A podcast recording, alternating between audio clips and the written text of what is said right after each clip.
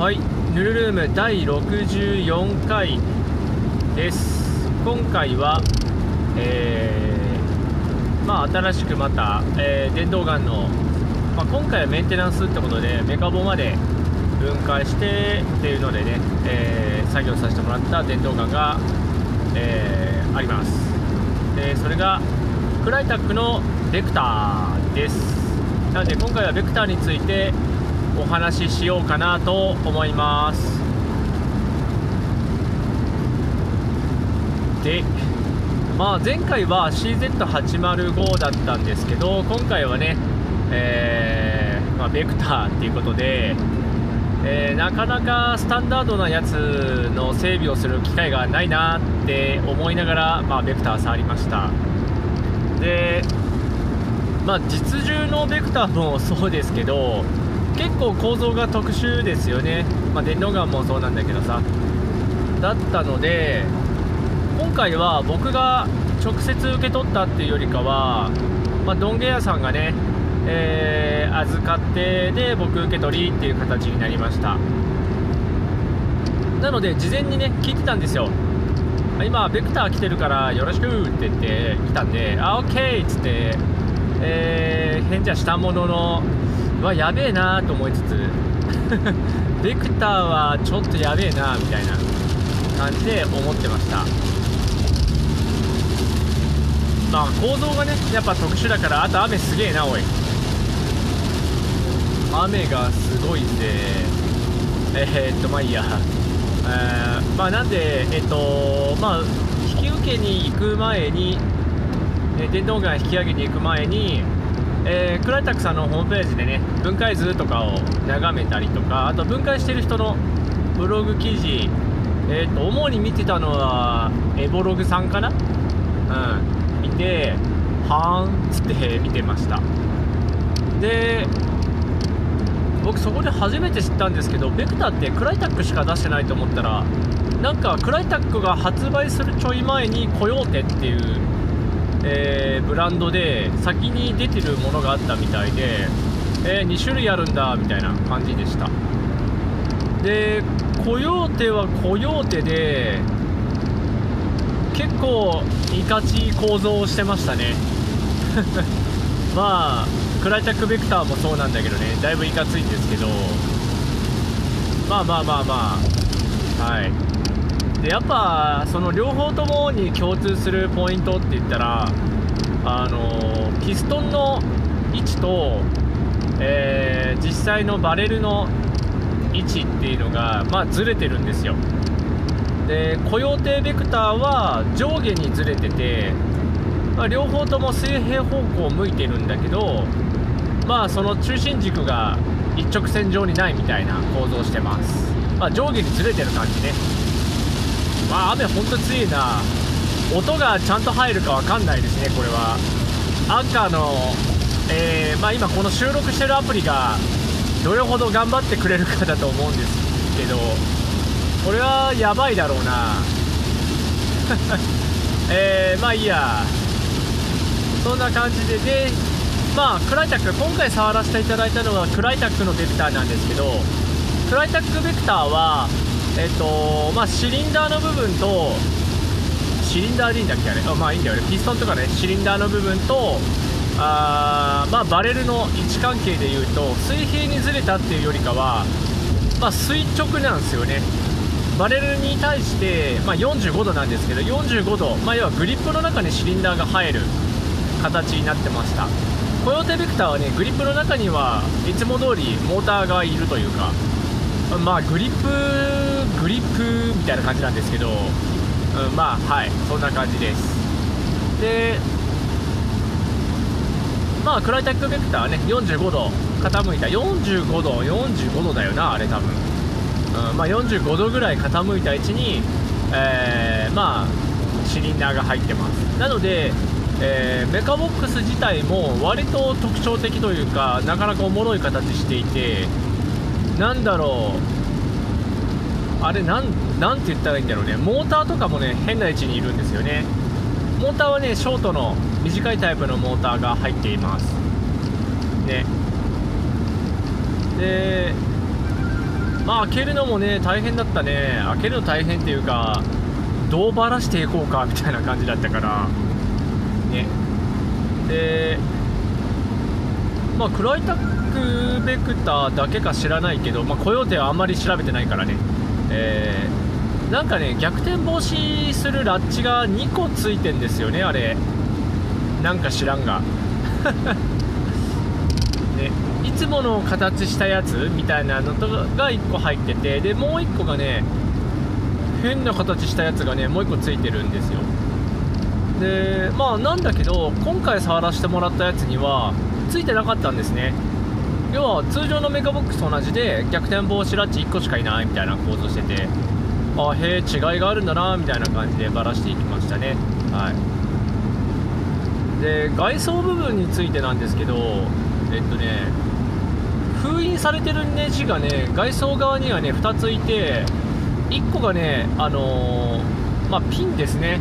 通常電動ガンにもいるあのねロアーとアッパー分離するためのあのピンとかあの辺のピンみたいなのが1個だけ、えー、ネジで止まってる部分があってでそこがあれなんだろうねゴムみたいので埋めてあって上にシールが貼ってあるみたいな構造をしてました。なかなか変な構造でしたね。なんでネジで止まってるピンが1個あってで他の部分は別に特にそんなこともないみたいな構造でしたね。うん。まあそれで外装パーツみたいのが1個外れる感じでしたね。で封印系のやつがあと2つあってで残り2つどこやねんって言ったらねあのまあ側から見える、まあ、外装になるんですけどえっとね普通にクライタックのステッカーが貼ってあるんですよ。あのパーツをまたぐ感じで。でなので剥がすか切るかしないと分離できませんよっていう風になってました。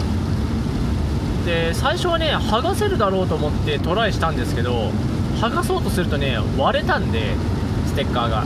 これはね劣化したのかそれとも最初からそういう何ていうの脆い構造で作ってあるのかは分かんないんだけどまあ割れ出したんでもう方針転換して剥がすのはやめてまあナイフで、えー、切り込みを入れてねそこから分離しました。うん。でであと最後の1個がこれはねメカボックス本体側についてたメカボックスを閉じるためのネジのうち1本がそういう構造で止まってました。はい。なかなかね封印多くてねめんどくせえなみたいな感じでしたね。取っ払っちゃうことになるんですけどね。うん。外装のね最初に言ったピンを止めてるネジについてはゴムで埋められてるんであの取っちゃうともうどうしようもなかったですね。というかね最初の時点でね開けた形跡があってそこに。クライタックステッカーはね綺麗なんだけどなんかね固定ピンだけはね1回はばらそうとしたのか知らないけどあのくちゃくちゃってなってたんでもうそこはもう完全撤去しましたね。うん。そんな感じ。でまあなんだアッパーフレームって言っていいのか分かんないけどもね。まあまあ1段階分解するとねバレルとかもね出てくるわけなんですけどそこもねなかなか面白い作りしてましたよ。なんかチャンバー自体はなんか似てるね。普通のスタンダードのやつと似てんなみたいなチャンバーしてました。宝石で言ったら M4 みたいなやつ？でいいのかな？バージョン2とかで使われてるようなそんなチャンバーの形してましたね。でえー、っとねまあばらしていってまあ最初の時点でね何点か気になるところはありましたね。あのチャンバーだけ、まあ、チャンバーとバレル外し、ね、だけ合体してる部分チャンバーバレルを抜き取って覗いてみたらパッキンがねなんかね削れたいのか分かんないけどパッキンのこう出っ張りがね2列飛び出すタイプになってるんですよ。ちっちゃいやつがね。でそのうちのね右側まあ銃の右側でいいかな、うん、本体の右側サイドにある出っ張りの方がちょっとね削れてね耳がぴょって出ちゃってるような状態。バリみたいな感じで。であったなみたいな感じでしたね。そんでまあそれはいいんだけど それはね別に。でまあ最初の症状というかそのメンテナンスで、まあ、受け取った時に言われていたのが初速が落ちたっていうのが1個あってへえみたいな感じだったんですよね。まあそれはそれでいいんだけどね、うん、まあ初速が落ちてるよっていうのがあってああそうなんだと思ってねやってました。でまあまあそのチャンバーのそれパッキン部分が削れてる部分もなんか原因があるのかなと思ったりとかはしてましたね。その時点でねまあバレルもねまあ普通に汚れてる程度でとてもひどい汚れみたいなのはなかったですね。うん。でまあメカボックス開けていくんですけどメカボックスね形がやばいねあれ。すげえ形してるわ。グリップの中にシリンダーとピストンが入ってるんでなんだあれ。あまあでも普通もそうか。いや普通は違うね。普通はグリップにモーター入ってますからねコヨテベクターもは普通と同じでグリップにモーターいるタイプなんですけどねクライタックベクターはねなんだあれ？なんだあれ？普通の銃だったらなんだあれ？えー、あのハンマーとかがいるような位置でいいのか？にモーターがいるわけですよね。だからなかなか変な位置にいるなみたいな感じでしたよ。うん。でまあ実銃もねすげえ変な位置にいますよね確か。あれなんていうの？ボルボルトでいいのかな？わかんないけど。なんかそんな構造見たよ。なんかねはい。衝撃をね逃がすんでしょ。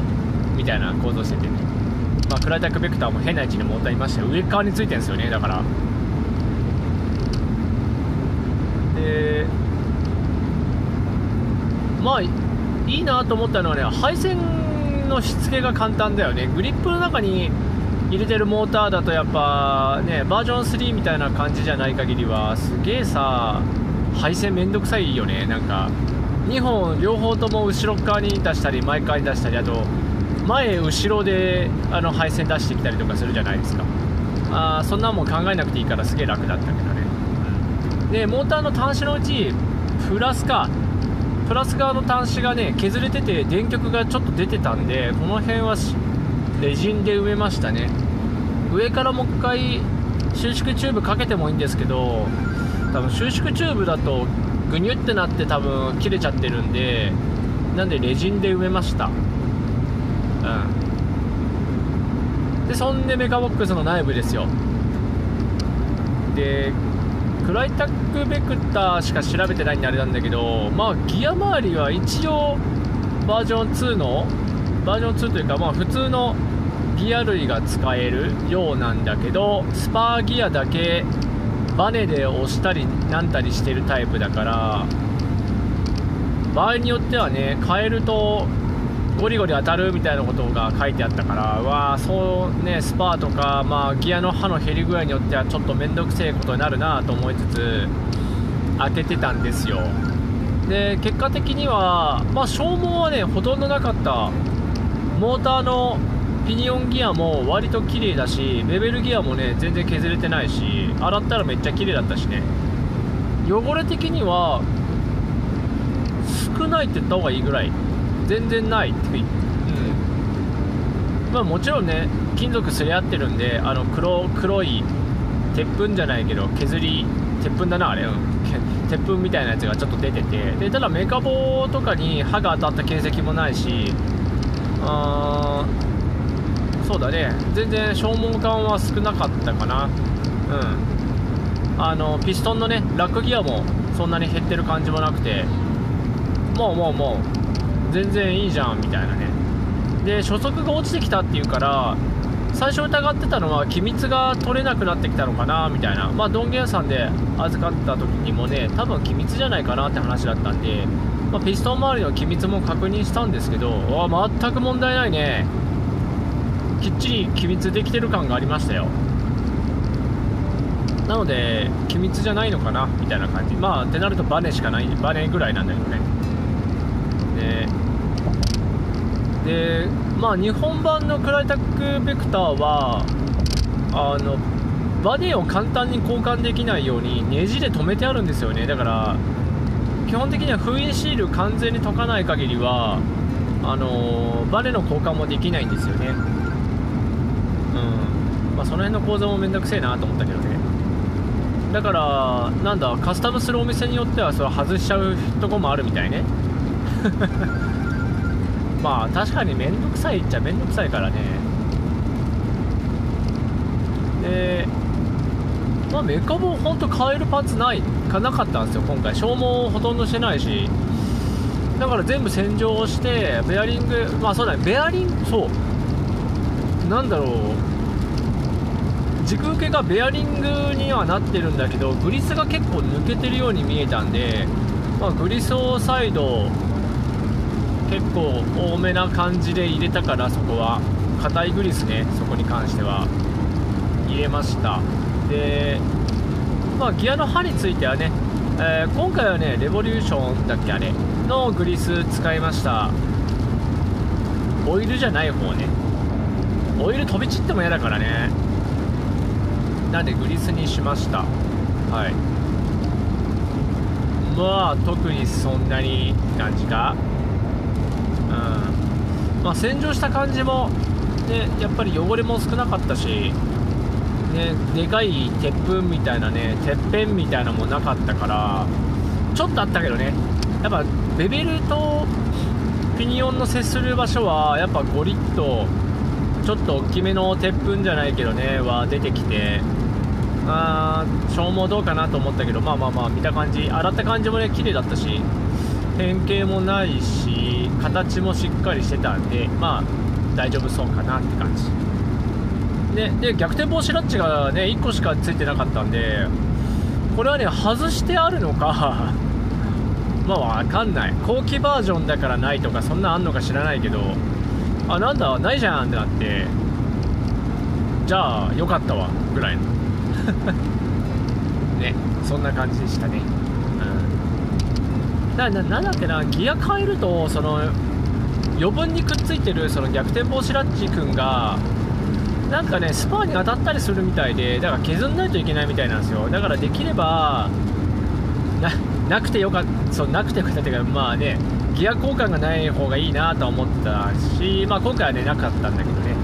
交換になったらね削んないといけないからうわやっぱめんどくせえなと思ってたんだけど今回触らせてもらったクライタックベクターはあ のなかったからそれが。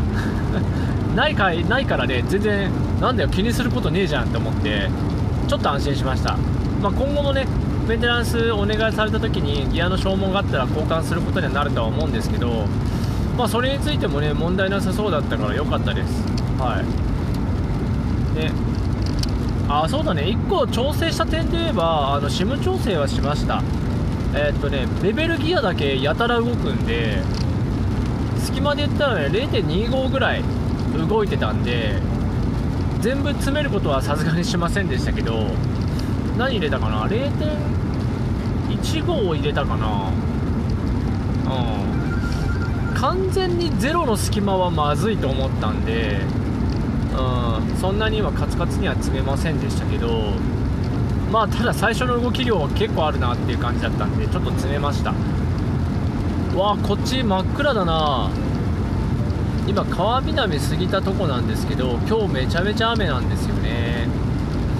昼ぐらいから昼ぐらいじゃないな夕方から止むとは聞いてるんで帰りは大丈夫なんですけどね。今高鍋か。高鍋なんですけどえー、っとまあもう見えないっすね。先が。これ雨でじゃないなこれ霧だな。霧で見えないです。はい。あとねこれいろんな人の記事にも書いてあったんだけどメカボックスの外側は問題ないんだけど合わせてみるとねメカボの何ていうの内側の壁というか外外周以外の壁が低いんですよ。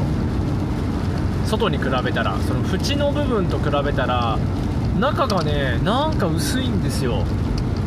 でだからどうなるかっていうとネジ締めるとクリアランスが変わるんですよギアの。すげえ嫌ですよね。ななんだこりゃみたいな。だからこの辺は、まあ、持っててよかったトルクドライバーなんですけど僕トデのトルクドライバーを持ってるんで 0. 点何歩かな？0点何ニュートンからえー、っと何ニュートンだ？6ニュートンだっけ？まあまあまあ割と弱々トルクしか測れないトルクドライバーを持っていてだから毎回同じぐらいの強さで締めれるから調整はできるんだけどこれ多分持ってない人が開けたらやべえぞみたいな。ね。やっぱねよし。ね締め調整終わったしきっちり締めてね組み立てようって言ってきっちり締めると今度クリアランス変わっちゃうから。あのちょっとこれは大変だろうなって思いました。テトロクじゃちょっとね大変かなっていう感じですよね。あのなんかね閉じた後隙間から見るとねガンガン隙間空いてんすよ。あれどんぐらい空いてんだろうねクリアランス。目で見て向こう側が普通に見えるから全然0.34は空いてんじゃねえの。0.34言い過ぎかな。いやでも0.34は空いてると思う。で側がね結構しっかりしたアルミ素材ではあるけどどうやってもたわみますしね。いやまあまあまあちょっと怖えなっていうとこですよね。うん。なんでちょっとそこは気をつけたかな。さすがに今回はそうだね。今回が初めてメカボまで開ける、えー、メンテナンスをまあ受け付けたというかね。まあ別に自分のやつだったりそれ以外の部分で触らせてもらったやつは関係なしでやってましたけどあの今回はね正式に承ったやつをねあの分解したんで一応分解するときに脱出トルクね開ける時のトルクとでその後一度締め付けた時のトルク。でその時にその締め付けたトルクで緩めた時のトルク。でそれを見て最終的な締め付けトルクを決定しました。大体ね最初にね脱出トルクが0.6ニュートンぐらいあったんですよ。であの全然0.6で締めたらね0.6で脱出しないんですよ。全然0.4とか0.5とかで緩んじゃうんでってなるともともともうちょっと強い力で締めてやったってことなんでまあそれを目標に締め直すっていう感じですよね。ただ最終的には0.8とか0.8ニュートンぐらいで締めて緩めて締めてって感じになりましたね。で今回特に際立って緩んでるネジとかはなかったのであネジロック剤ですよね。その辺りは特に施工はしませんでした。あのわざわざネジロック使っていやそれもともとね丸いとか多分そうだよね。ネジロック使ってるよねあれ。うん。じゃない限りはわざわざしなくていいと思うんですよね。別に。ね緩みが出やすいんだったらするけどね。まあまあそんな感じですね。でまあもう戦場組み立ては終わってるんですけどクリス・ビクターねクライタック・ビクター君はね。でただなんか持ち主さんまだ受け取りに来れないからっていうのを聞いてたんでであと初速がねやっぱりそんなに、いや別に十分使えるんだけど最初に比べたら減ってるっていうのはあんまり解消しなかったんでなのでちょっとバネを変える予定ではあります。もともと太ピッチのバネが入ってたんで、えー、今回は個人的に用意しているバネを使って試す予定そこまでやったって感じかな。あとはあそうだね組み立てて試射した時に気づいたんですけどあのホップがかかりづらいですなんか。まあ、これ多分削れてるからだと思うんだけどえっとね1から15ぐらいまで数字が振ってあってクリック感のあるあのホップのホップの調整ネジなんだけど10超えたぐらいじゃないとねホップかかってるのが分かんねえって感じだったんで、まあ、0.25で使った時なんですけどね。だからさすがになんかホップ弱えというか調整幅が少なすぎるなみたいな感じだったんでまあホップアップパッキンを今手持ちにあるやつの宮川ゴムさんだろうな、うん、やるとしたら。宮川ゴムさんの V かな、うん、V にするしてみようかなのところ。まあこれについてはもう手元にあるんでもう入れ替えちゃってもいいんだけどね。まあ一旦それがあるかなというところではありますね。うん。なんでこの後クライタックのクリス・ベクター君は、えー、バネあバネ変える前にパッキン変える。でパッキン変えて使ってみてまあそれでもやっぱ10、ね、15段階のうち10超えないと、えー、ホップのかかりが悪いなってなったらさすがにえー、押しゴムも変えるかなっていう感じの予定です。まさすがにそこまでやりゃかかるやろ。あとブログで見た時もね押しゴムのかかりが弱えって言ってかさ増ししてる人もいたのでまあじゃあわてもやってみっかなっていうとこではあります。ああ。とはねバネの交換ですね。今んとこ手配してるのがえー、っとね、あれどこだっけ、バトンさんがなかったから、まあ、すぐ手に入るというか、ついでの注文したんで、あのあれですね、3D プリンター頼んだついでに頼んでるやつがあるんで、まあ、それが、どこだったか忘れた。M90 から、えー、110か？までの、110かな？多分110までを買ってます。何本買ったか覚えてないな。1本1000円ぐらいで4000円ぐらいかかってたから4発かな。だから80909500か100110かのどっちかですね。まあそれで試してみます。まあそんな感じで、えー、クライタックのクリス・ベクターを触らせてもらったぜ。っていうやつの中間発表でございます。ね、汚れもなくて綺麗でしたよ、ね、消耗もなかったんで、まあ、あとは初速さえなんとかできればいいかな。あとはホップか。結構やることあったわ。っていう感じです。それではこの辺で、えー、終わりたいと思います。ありがとうございました。